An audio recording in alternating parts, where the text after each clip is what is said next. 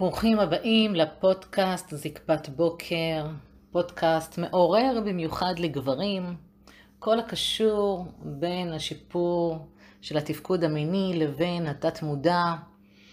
אני שלמית וולפין ואני מומחית לשיפור התפקוד המיני בגברים, והפעם אני מנגישה לכם פרק שכל כולו עוסק במין אנלי.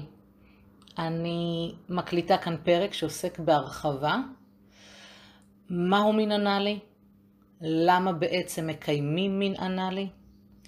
איך מקיימים מין אנלי בביטחון, בלי להיפצע? ממה יש להימנע ולהיזהר?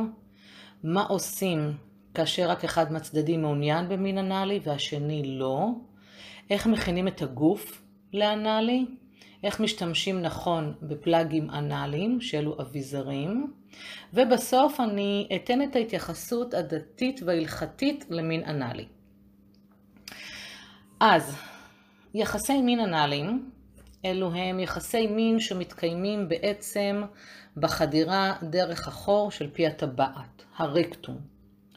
יחסים בהם איבר המין הזכרי חודר לפי הטבעת של האישה, או לחילופין, האישה חודרת בעזרת אביזר מין הנקרא strap on לפי הטבעת של הגבר. הפעולה הזו שאישה חודרת לגבר קיבלה מינוח מקצועי שנקרא פנינג. ה-strap on זה אביזר שמולבש כחגורה על מותן האישה, בקצה שלו יש דילדו, כלומר דמוי איבר מין זכרי, מסיליקון, מפלסטיק, מזכוכית, יש סוגים שונים.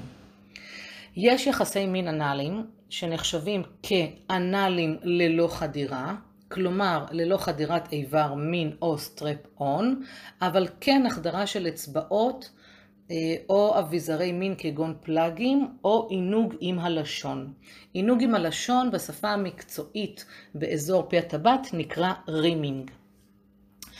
יש מי שמוצא במין אנלי הנאה רצופה, ויש מי שעושים זאת כהכרח המציאות. מה הכוונה? חלק מהנשים אשר כן מוכנות לקיים מין אנלי, נמנות בחלקן, אני מדגישה, עם אוכלוסיית הרווקות אלו שלפני החתונה. אותן נשים בעצם נמנעות מלקיים יחסי מין דרך הווגינה, זאת על מנת, תנחשו, נכון, לשמור על הבתולין, ולכן מין אנלי זה פתרון עבורן. אני מציינת כאן שחלק מהנשים מקיימות מין אנלי, נקרא לזה גם הכרח המציאות, ממקום שהן רוצות לשמור את הגבר קרוב אליהן כבן זוג, ומכיוון שהן לא רוצות לקיים דרך הווגינה את היחסי המין, אז הן כביכול, נקרא לזה כביכול, מתפשרות על יחסים אנליים, למרות שלא כל אחת אוהבת את זה ולא כל אחת בכך נהנית מזה. לגבי המודעות, מודעות למין האנלי עלתה כבר משנות ה-90 של המאה הקודמת. יותר ויותר סטטיסטיקות מצביעות על כך שכבר מגיל נערות, כלומר נערות שלא רוצות לאבד את הבתולין או חוששות מהיריון, יותר ויותר נערים ונערות מקיימים מין אנלי, זאת לאחר שהשכיחות גברה, בייחוד לאור השיח שנוצר לגבי סוג היחסים הזה אחרי תקופת האיידס וכל העניין סביב ההשלכה שזהו מין נפוץ דווקא רק בין גברים, כלומר באוכלוסייה ההומוסקסואלית. בעיקרון שיעור מקיימי המין האנלי עלה מכ-25% בשנות ה-90 לכ-40% בשני עשורים, ממש בתוך שני עשורים, כשהמספרים גבוהים יותר אצל הגברים והנשים הצעירות, כמו שציינתי קודם, במיוחד בין הרווקות. למרות הדעות הרווחות שרק בין גברים נהגו לקיים מין אנלי, רווחות יותר ויותר העדויות, כי עבור מספר מסוים של הטרוסקסואלים, מין אנלי הוא מענג, הוא מרגש והוא נתפס כאינטימי, ושימו לב, אפילו יותר ממין וגינלי. את העדויות האלה בעצם מי שפרסמה, זה כבר משנת 2009, זה חוקרת קימברלי מקברייד, שבעצם כתבה בכתב העת הרפואי את בעצם את הסטטיסטיקות האלה ואת המחקרים שלה. הכתב העת הרפואי נקרא The Journal of Sex Research. החוקרת הזו המשיכה ומצאה שכ-51% מהגברים ו-43% מהנשים ביצעו מין אנלי ללא חדירה. כמו שציינתי קודם, ללא חדירת איבר מין או סטרפ-און, אלא בעזרת אמצעות או לשון, אצבעות או לשון. מרבית הגברים ומרבית הנשים שנבדקו במחקר הזה, דיווחו על התנסות במין אנלי לפחות פעם אחת במהלך השנה שקדמה למחקר, והם היו במסגרת מסגרת של מערכת יחסים מונוגמית. אוקיי. דרך הסוג הזה של יחסי מין ניתן להגיע גם לאורגזמה. נשים שחוו אורגזמה במהלך חדירה אנלית דיווחו כי מדובר בחוויה כלל גופית. וזאת בשונה מאורגזמה שמקורה בגירוי של הדגדגן בלבד. גם עדויות של גברים שחוו חדירה אנלית בעצמם מדווחים כי יש ריגוש שונה וכי האורגזמה עוצמתית באופן משמעותי. אז מין אנלי יכול להיות באמת מופתי בהנאתו, ועם זאת יש לבצע אותו בצורה בטוחה וזהירה על מנת להימנע מכאב, להימנע מפציעה או מזיהום. ואני מפרטת. אני מתחילה בזיהום. קיים מספר גבוה של חיידקים באזור הרקטום, באזור הזה שחודרים אליו, שהם לא נמצאים באזורים אחרים בגוף. ולכן על מנת להימנע מהזיהום של החיידקים האלו ספציפית, יש לנקוט בכמה אמצעים. קודם כל וראשית כל, היגיינה של המקום. אם למשל מבצעים חדירה עם איבר המין או עם לשון או חדירה באמצעות אצבע או אביזר כלשהו, רצוי לשטוף קודם כל את המקום במים וסבון. מים וסבון תמיד מחטאים ומנקים. כמו כן, יש גם לשטוף את הפה ואת האצבעות. וגם את אביזר המין שאיתו רוצים לחדור.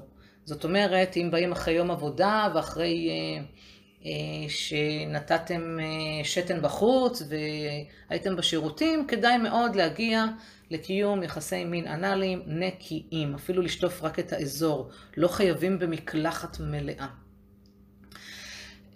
חשוב מאוד להקפיד שאם יוצרים מעברים בין הרקטום לווגינה וחוזר חלילה, לשטוף את המקום, לשטוף את האיבר, המין או את האביזר שהשתמשתם בו, ובאמת על מנת לא להעביר את חיידקי הרקטום לווגינה. עכשיו, אני יודעת שרואים סרטים בפורנוגרפיה על כל גווניה ורואים את המעברים, אבל זה לא אומר בהכרח שזה נכון וזה תקין. אוקיי? נשים שהחיידקים באזור הרקטום מעברים לווגינה שלהן עלולות לחטוף זיהום, דבר שמצריך לרוב התערבות תרופתית. זה לא נעים, זה כואב, זה מציק, זה מפריע, זה מעקצץ, זה מגרה, זה פשוט לא טוב לווגינה להכיל את חיידקי הרקטום. לכן, כשאתם יוצרים מעברים, אז פשוט תשטפו את עצמכם. לרגע, קחו מגבון או תלכו רגע לברז המים, תשטפו במים וסבון. ואני בטח אציין את זה גם מאוחר יותר, היה ואתם משתמשים בקונדום בחדירה האנלית, אז כשאתם רוצים לחדור לווגינה, אתם פשוט יכולים להסיר אותו, ואז אין שום בעיה עם זה, אלא אם כן קצת התאכלכתם באזור מסביב לאיבר המין שלכם באור, או באזור השיער ערווה, אז שם כן כדאי לשטוף. לגבי חוקן, יש חוקנים מיוחדים, קטנים, יש אנשים שנוהגים לפני שמקיימים יחסי מין אנליים להתרוקן, ממש להתרוקן עם חוקן על מנת שלא תהיה התנגשות עם צואה במקום, דבר שלא תמיד הוא נעים, הוא משאיר לפעמים קצת ריח או נקרא לזה פצפוצי צואה, ויש מי שרוצים להימנע מזה ולכן הם פשוט מנקים את עצמם על ידי חוקן, מרוקנים את האזור, שוטפים במים וסבון ויכולים לקיים יחסים בהנאה. לגבי קונדום, הקונדום יכול להתלבש על איבר המין הזכרי, וקונדום יכול אפילו, שימו לב, להתלבש או על אצבע או על לשון. מה זה אומר? אנחנו מכירים לרוב את הקונדומים שבעצם משמשים אותנו כשאנחנו חודרים לווגינה ולא רוצים שיהיו מקרים של כניסה להיריון, אז זה בעצם אביזר מניעה. פה זה יכול גם לשמש כמי שרוצה באמת לדלג בין הווגינה לרקטום, ופה זה גם יכול לשמש למי שלא נעים לו לחדור למשל עם האצבעות לתוך פי הטבעת. יש אנשים שלא אוהבים את הריח, יש אנשים שזה פחות מגרה אותם, אבל הם עושים את זה למען בן או בת הזוג, ויש אנשים שיש להם עדיין איזו אמונה מעכבת לגבי הדבר הזה, או איזה מחסום. אז מי שזה לא נעים לו, יכול לרכוש מה שנקרא קונדום אצבע. אפשר למצוא את זה באי-ביי, אלי אקספרס וכדומה, כל האינטרנט מלא בדברים האלה. פינגר קונדום, ובעצם, גם אפשר לקנות את זה בבתי מרקחת, אגב, זה קצת יותר יקר, זה כמעט, קונדום אצבע אחד או שניים זה במחיר של חבילה, שקונים מחול, אז קונדומי אצבע זה דבר נפלא, הם מאוד מאוד דקים, זאת אומרת יש את העבים, אבל יש מאוד מאוד דקים, כך שזה לא יפריע לזה שחווה את ההנאה להרגיש, כמו שיש קונדומים שונים רגילים, ובעצם מלבישים את זה על אחת האצבעות, אפילו אפשר על שתי אצבעות, זאת אומרת קונדום אצבע למשל על האמה וקונדום אצבע למשל על הקמיצה, ולשחק עם המקום הזה, שתכף אני אסביר בהמשך איך אנחנו בעצם משחקים ומכינים את המקום. אז קונדום אצבע הוא נהדר, ככה אנחנו באמת שומרים על ניקיון האצבעות ומונעים הידבקות או ריחות או זיהומים, וקונדום לשון. יש אנשים שמעניקים רימינג בהנאה גמורה, ויש כאלה שהתעסקות עם הלשון פחות נעימה, למרות שזה מענג את בן או בת הזוג, ולכן, עכשיו שימו לב, אני אומרת פה משהו שאולי קצת יפתיע אתכם, אבל כן, אפשר לשים קונדום על הלשון, מי שמסתבך בלשים קונדום על הלשון, או שהטעם של הגומי לא נעים לו, או שהוא נתקל שם בקוטל זרע, או לא יודעת מה, לא קניתם את הקונדום הנכון, אתם יכולים לקחת ניילון נצמד, ובעזרתו ליצור את החוצץ בין הלשון שלכם לפי הטבעת של בן או בת הזוג, וזה עושה עבודה מדהימה. אוקיי, אני עוברת עכשיו לעניין הכאב. בתחום הרפואה הגסטרואנטרולוגית מובא בכל אופן לידיעתי, כי רק השני סנטימטרים הראשונים בפי הטבעת המקובץ הם שגורמים לכאב המדובר באזור הזה. כלומר, אחרי שעוברים את המכשול של השני סנטים האלה, בעצם כל חדירה באשר היא לא גורמת כאב, אלא מתנהגים שלא נכון. כאב באזור הזה יכול לנבוע בעצם מקיבוץ של אותם סנטימטרים ראשונים עד ריכוך, יכול לנבוע מתזוזות מהירות, מתנועתיות סיבובית של האיבר או של הגוף, מתנוחות מסוימות, מחדירה עמוקה מדי, או אי הכנה של המקום לחדירה. ועכשיו ניתן לכם בעצם טיפים והסברים איך להתמודד עם הכאב. אנחנו כרגע מדברים על העניין הפיזי, לא העניין המנטלי. לגבי העניין המנטלי נתייחס בהמשך. אז ככה, על מנת להימנע באמת מכאב באזור פי הטבעת, יש לי כמה המלצות. קודם כל, הלחוש. יש משחות הלחוש שניתן לרכוש אותן בבית מרקחת אצל רוקח ללא מרשם, אלא אם כן אתם הולכים לרופאת נשים, או רופא אורולוג, או לא יודעת מה, רופא משפחה, ומבקשים תרופת מרשם. זה בעצם משחה שהמטרה שלה היא לשימוש חיצוני, ובעצם היא גורמת להלחוש במקום. עכשיו, מכיוון שהמקום הוא יחסית קטן, אז לוקחים מעט משחה, מורחים עם האצבע. אם אתם לא רוצים שהאצבע שלכם תרדם, אז תמרחו או עם קונדום אצבע או עם איזו כפפה חד פעמית כזו, ומחכים מספר שניות או מספר דקות, בעצם לתת לזה את הזמן הדרוש עד שהמשחת הלחוש תתחיל לעבוד, ואז העניין של הכאב, החדירה הראשונית, יורד משמעותית עד נעלם. עכשיו, מה הקאץ' בדבר הזה? שאם הגבר חודר עם איבר המין שלו, כשהוא חשוף בעורו לרקטום, והוא נתקל בעצם במשחה, אז מה שקורה זה שהוא עלול בעצם להרדים את איבר המין שלו. זאת אומרת, איבר המין יכול להיות מעולך שפעו, ואז הוא לא ירגיש כלום. לא הנאה, לא תסגירה של פי הטבעת. אז לכן, כשמשתמשים במשחה כזו, רצוי מאוד מאוד מאוד להשתמש בקונדום כדי שתוכלו לחוות את ההנאה ואיבר המין שלכם לא ירדם. לגבי ריכוך המקום לפני חדירה, כמו שאישה נרטבת בווגינה שלה, ושמכינים את המקום עם משחק מקדים ועם קצת שמנים או מים או חומר סיכה כלשהו, אותו דבר לגבי הרקטום. שרירי פי הטבעת מטבעה מקובצים, ועל מנת לגרום לאזור להתרכך ומעט להתרחב, קודם כל מומלץ לתקשר ביניכם שאתם לקראת מין אנלי ולא לבוא בהפתעה. חדירה בהפתעה באמת עלולה להכאיב מאוד. איך מרככים? עושים עיסוי למקום. קודם כל בעזרת האצבע, אפילו בתוספת חומר סיכה על בסיס מים או שמן. אם משתמשים בשמן קוקוס אורגני למשל, אז גם האזור מריח טוב ואפילו יותר טעים לביצוע רימינג. העיסוי של המקום נעשה בצורה איטית, בתנועות מעגליות, חוזרות ונשנות, ממש באזור פי הטבעת, מסביב לפי הטבעת. וכשמגיעים למצב שמרגישים שבן או בת הזוג כבר פחות בלחץ ופי הטבעת מגיב לכם, אז את מחדירים קלות את האצבע. ממש בקצה, בקצה, בקצה שלה, וחוזרים לתנועה מעגלית ומחדירים בקטנה. חוזרים לתנועה מעגלית ומחדירים בקטנה, עד שמגיעים למצב של החדרת אצבע במלואה ללא התנגדות במקום. אז מרגישים שהמקום מוכן. עכשיו, במקום אצבע אפשר להשתמש באביזרי מין קטנטנים לשימוש הזה. אם מרגישים הרתעות, כדאי לשוחח תוך כדי, כלומר להפיג את החששות, לדבר ממש ברמה המנטלית עם מי שאיתכם, כדי לאט לאט לרכך גם את הגוף על החוץ וגם את המקום. לומר דברים שנעימים לאוזן, וזה בעצם יביא לשחרור הקיבוץ. לגבי החדירה, החדירה בתחילתה מומלצת שתהיה איטית. ממש במיוחד למי שמתחיל רק להכיר את המין האנלי, בשלבים הראשונים לבצע את החדירה באיטיות. למה? כי הדגשתי גם קודם. חדירה מהירה עלולה ליצור כאב ואפילו קרע או דימום קל באזור.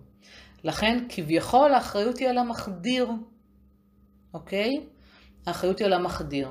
אממה, אישה יכולה לשלוט בחדירה בכך שהגבר רק עומד ואיבר המין שלו זקור. היא מפנה את העכוז שלה לכיוון איבר המין, ובעצם היא זו שלאט לאט דוחפת את הגוף שלה על איבר המין, והיא שולטת בחדירה ובקצב, בתנועה, והיא מחליטה בעצם מתי מוכנה להיחדר. מצוין. עכשיו, אחד הדברים שעוד יש לתת עליהם את הדעת זה עניין של שפיכה. גבר שלא משתמש בקונדום ומחליט להגיע לפורקן בחלל הרקטום של האישה, יש לקחת בחשבון שנוזל הזרע עלול להישפך בתנוחות מסוימות לכיוון הווגינה, ואם אין אמצעי מניעה כלשהו, יכול להיווצר מצב של כניסה להיריון. לכן, כשאתם בהתרגשות שלכם גומרים מאחור, שימו לב שאו הזרע נשאר בפנים, או כשאתם יוצאים אין נזילה, ואם יש נזילה ננגב מיד, ובאמת להימנע מכניסה להיריון, שההיריון לא רצוי, אוקיי?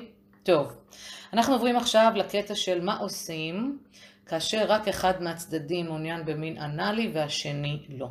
ובאמת קורה, שזה מה שקורה בשטח, האחד רוצה, ההתעניינות יכולה לבוא מתוך סקרנות, מהצורך בשינוי, מהצורך בריגוש, מצורך לשמור על ביטולים וכל מיני סיבות נוספות. הסירוב לקיום יחסי מין יכול לנבוע בעצם אפשרויות שונות שהן כולן קשורות אחת בשנייה. קודם כל זה הפחדה, דבר אחר זה פחד מכאב. יש הרבה השקפות עולם לגבי הדבר הזה, יש דעות קדומות שהוטמעו בעניין המין האנלי, ויש תחושה של פחד מאינטימיות. אני מפרטת. לגבי הפחדה, באמת קיימת הפחדה לגבי המקום הזה, שזה כואב, שזה לא נקי, שזה יחסי מין שמשולים רק לאוכלוסייה המסקסואלית, שזה זול ועוד. זה מתייחס לדעות קדומות. עכשיו, הרי שנים אלפי שנים שאנשים מקיימים יחסים מסוג זה, יש ממש עדויות בציורים אפילו ואומנות, ובעצם מה שהשתנה זה התודעה והתייחסות. התודעה והתייחסות הם אלה שהשתנו במיוחד משנות ה-90, ומכיוון שיש אנשים שבאמת מאמינים להפחדות הללו, מבלי לבדוק את השטח קודם, נוצר סירוב לקיום מין אנלי.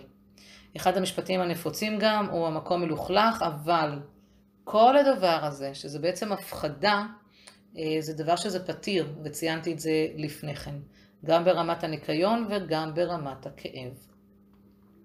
אז הפחד מכאב הוא עוד אחד מהתירוצים, הוא ממש אחד מתירוצי הימנעות הבולטים ביותר. וקרה, לי קרה לא אחת, שהייתי בחברת נשים או חברות, וככה שאלתי אותן אם הם קיימו יחסי מין אנליים, ואלה ממש בהתרסה ענו, ממש לא, זה כואב. כלומר, זה ממש משפט שחוזר על עצמו, אמא למה פתאום זה כואב. לשאלה שלי, איך הן יודעות שזה כואב אם הן לא התנסו, תכלס, לא היה להן הרבה מה לומר, חוץ מזה שככה אמרו להן, ככה אמרו לי שזה כואב. אז, ואני עוד בליבי ככה אומרת לעצמי, וואלה, אלה נשים שהביאו ילדים בעולם, ולהביא ילד זה מאוד כואב.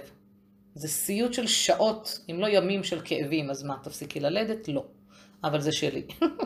אז באמת מקובל לחשוב שהמקום כואב, ונכון, יש באמת מקרים שזה עלול לכאוב, אבל מהו כאב? מהו באמת כאב? האם זה תירוץ שממנו נמנעות אנשים, שהרי אם כך, אז לא היו מקיימים יחסים אנליים בעולם הזה. אז יש פה רצון מובהק לבדוק את העניין, עד כמה באמת זה כואב לעומת הפחדה. זאת אומרת, צריך לגשר את הדבר הזה, על ההפחדה הזו. שמכיוון שיש דעות שונות, ביניהן כאלה שאוסרות בכלל קיום של יחסים אנליים, יש שרואים בזה חטא. ולכן הם לא מוכנים בכלל לחשוב על זה, להיות שותפים לדבר הזה. לגבי מי שמאמין שקיום יחסים, קיום יחסים באופן כללי, קיום יחסי מין, הם רק לשם פרו ורבו, אותו אדם בכלל לא רואה למה יש צורך לקיים יחסים שיכולים להביא לעונג, להנאה ואולי אף לאינטימיות. וכן, לפעמים בתוך תוכנו עמוק יש פחד מאינטימיות. יש שם משהו מאוד רגיש וחושפני, ולא כל אחד מוכן לכך. גם עקב הבית ממנו מגיעים על כל אמונותיו, וגם ההבנה שאותו בן אדם הוא פה בעולם הזה רק די לשרת את הבית ואת הילדים ואת העבודה, ולא יותר מכך. אז גם את זה צריך לקחת בחשבון. מה עושים? מה עושים עם הסרבנים האלה? תכלס, מדברים על זה. פותחים ערוץ תקשורתי, מנסים ביחד להבין למה מראש, למה מלכתחילה יש רתיעה בכלל מהמין האנלי. למה הצד הזה לא מוכן. ומתוך מה שעולה וצף, לבדוק איך אפשר לגשר, ממש איך אפשר לגשר את הדבר הזה. אם זו אמונה מגבילה, להבין מה המקום שלה. מאיפה זה בא? מחברות, מבית, מניסיון כושל. לבדוק אם יש בכלל אמת בדבר הזה. אם זה פחד, איך תתגברו יחד על הפחד הזה? לכל סיבה באשר היא ניתן למצוא פתרון, וחברים, פירטתי פה מעל ומעבר. אז תכלס, בגדול, אם יש פתרונות, תכלס אין תירוצים. אבל להיות מאוד רגישים לזה שבצד השני ולהבין על מה זה יושב. אוקיי, בואו נדבר עכשיו על העבודה המנטלית, נקפוץ לעבודה המנטלית. כדי לקיים יחסי מין אנליים, יש להכין את הגוף לכך, אבל יש פה עבודה מנטלית מאוד ברורה. גם אנחנו בעצמנו עוברים איזה תהליך מנטלי עם עצמנו, כשאנחנו מוכנים להיפתח לקיום יחסי מין אנליים. בואו נצא מתוך נקודת הנחה שהשארנו את כל האמונות הרווחות מאחורינו, את כל הפחדים ושאר ירקות, ובאמת יש רצון עכשיו של שני הצדדים במין אנלי. אוקיי? העבודה המנטלית היא כזו שיש הסכמה משני הצדדים, שיש שיח פתוח לתקשר איך רוצים שהדברים יעשו, מה הקצב, מה יהיה אופן ההכנה למקום, מה התנוחה יותר נכונה ויותר נוחה לפחות לשם התחלה, ומה עושים על מנת שזה יהיה מענג מבלי ליצור לחץ ותסכול או רתיעה. ממש לתקשר את זה ולעשות עבודה מנטלית. מה אני צריך, למה אני זקוק, מה אני צריך ממך או ממך. ממש לתקשר את הדברים האלה. אז פיזית, כמו שאמרתי קודם, יש להכין את המקום, עיסוי כליל בהתחלה, על ידי חומר סיכה, על בסיס מים או שמן, עיסוי ישבן באופן כללי יכול להיות נהדר, ואפילו ליטוף רך ונעים של המקום. אפשר לפני כן לעשות משחק מקדים, הרבה יותר ארוך של כל הגוף וחדירה וגינלית, עד שעוברים לאנלי, אתם תחליטו, אתם תתקשרו את זה. אבל חשוב מאוד להרגיש את התגובה של הגוף. להרגיש את הפתיחות, לראות שאין שם כבר קיבוצים ואם יש שוב לנקות את זה. להרגיש את ההתמסרות, גוף ברמת שפת הגוף שלו יודע לתקשר את עצמו, וכשבן אדם מתמסר מרגישים את זה, כמו שמרגישים בן אדם לחוץ. אז באמת לעבוד עם העיסוי, לשחק עם האצבע, לשחק עם הלשון, אפשר לשתי אצבעות, ואז להכין את איבר המין, כשהוא זקור לחדירה. כמו שאמרתי קודם, לא מומלץ לחדור בבת אחת, אלא בתנועות קלות ואיטיות, ואם צריך שוב חוזרים על פעולת האצבעות, אם שוב צריך לרכך את האזור וקצת לפתוח אותו, שוב לחזור על זה ושוב לחדור עם איבר המין, עד שאתם בעצם מגיעים לחדירה שנכונה לכם. אני רוצה שתשימו לב לתנוחות שמסבות לשניכם הנאה. יכול להיות שלאחד מכם תנוחה אחת היא מצוינת, אבל לשני או לשנייה זה יוביל לכאב, לכן לשים לב. יש את התנוחה שנקראת דוגי, שבה, בואו עכשיו נשים לב לאישה, האישה שעונה על 4 או 6, כשהכוז שלה והגב שלה פונים לכיוון החלק הקדמי של הגבר. זאת אומרת, איבר מן הגבר מופנה לאזור הישבן של האישה, והוא רואה את הגב שלה. אפשר לגוון בתנוחות בהן האישה שוכבת על הבטן שלה, ממש שוכבת על הבטן והגבר חודר מלמעלה לישבן, או על הצד, גם על הצד יש תנוחות נהדרות שמקלות על הכאב ומסבות הנאה, ובכך גם הגבר יכול לשלוח את ידו ולשחק עם הדגדגן של האישה, ולהעצים לה את החוויה החושית המטורפת הזו. ויש מי שאוהב דווקא את התנוחה המיסיונרית, כמו שחודרים בווגינה, אבל חודרים באנלי. אז יש לכם פה עניין של חקירה, כל הזמן לשים לב איך אתם חוקרים את התנוחות. בואו נדבר עכשיו לגבי אביזר מין שנקרא פלאג אנלי. פלאג זה פקק, בעצם פקק זה אביזר שהוא סוג של דילדו, הוא בדרך כלל קצר, יש לו בסיס רחב, הוא מעוצב לרוב בצורה של קונוס עם קצה כהה מעל צוואר צר יותר. המותניים של הפקק הזה, המותניים הצרים, נועדו בעצם אחרי חדירתו למקם אותו בפי הטבעת, שהוא לא כביכול לברח. זה אביזר שיוכל להיות מצוין עבורכם עקב הגודל שלו בעצם כהכנה להרחבת פי הטבעת לפני חדירת איבר המין, וזה יכול לשמש כאביזר מענג בפני עצמו. רצוי לשמן אותו קודם לפני החדרה שלו, וגם פה לעבוד בתנועות איטיות עד החדרה.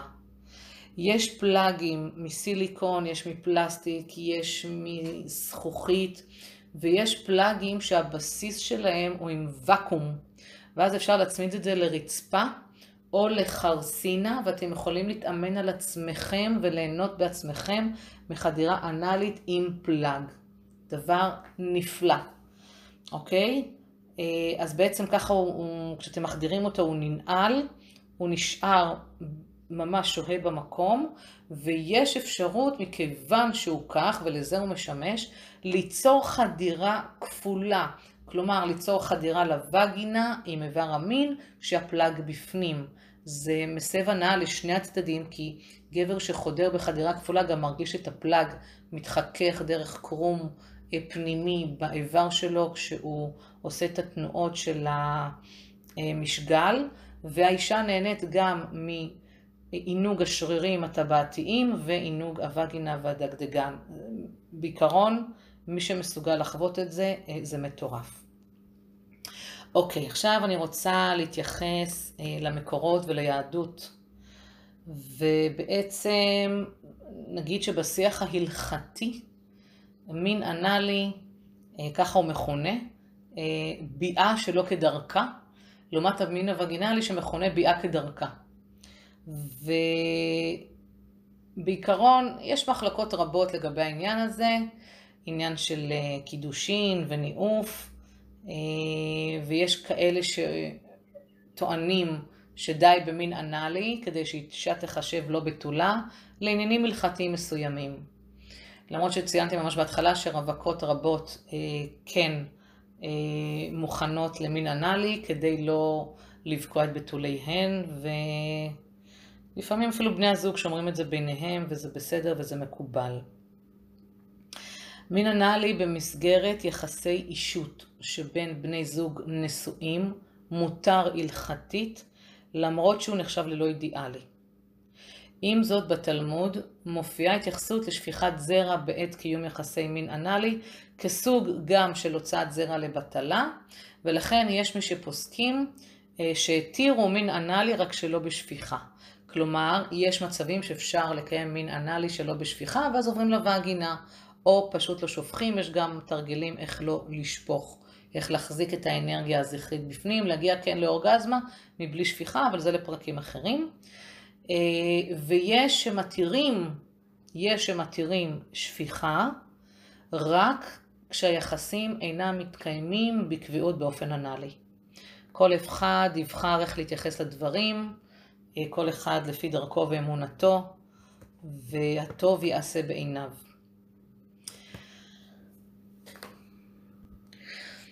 עכשיו, כשבן אדם רוצה לקיים יחסים אנליים, אני מציעה באופן אישי ליזום בדיקה אישית.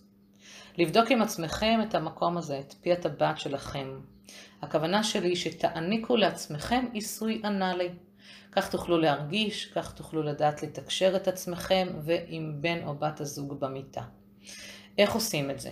קודם ציינתי שאפשר לקחת פלאג שנצמד בוואקום, ואז אפשר באמת לשחק עם זה ולהרגיש את זה, את הקצב שלכם, את התנועה, את החדירה, את הנעילה, אוקיי? בעינוג שלא דרך פלאג שמוצמד בוואקום, אפשר לשכב על הגב או על הצד עם הברכיים כפופות, למצוא תנוחה שנוחה לכם, ובעצם הקצות אצבעות כף היד מגיעות לאזור פי הטבעת.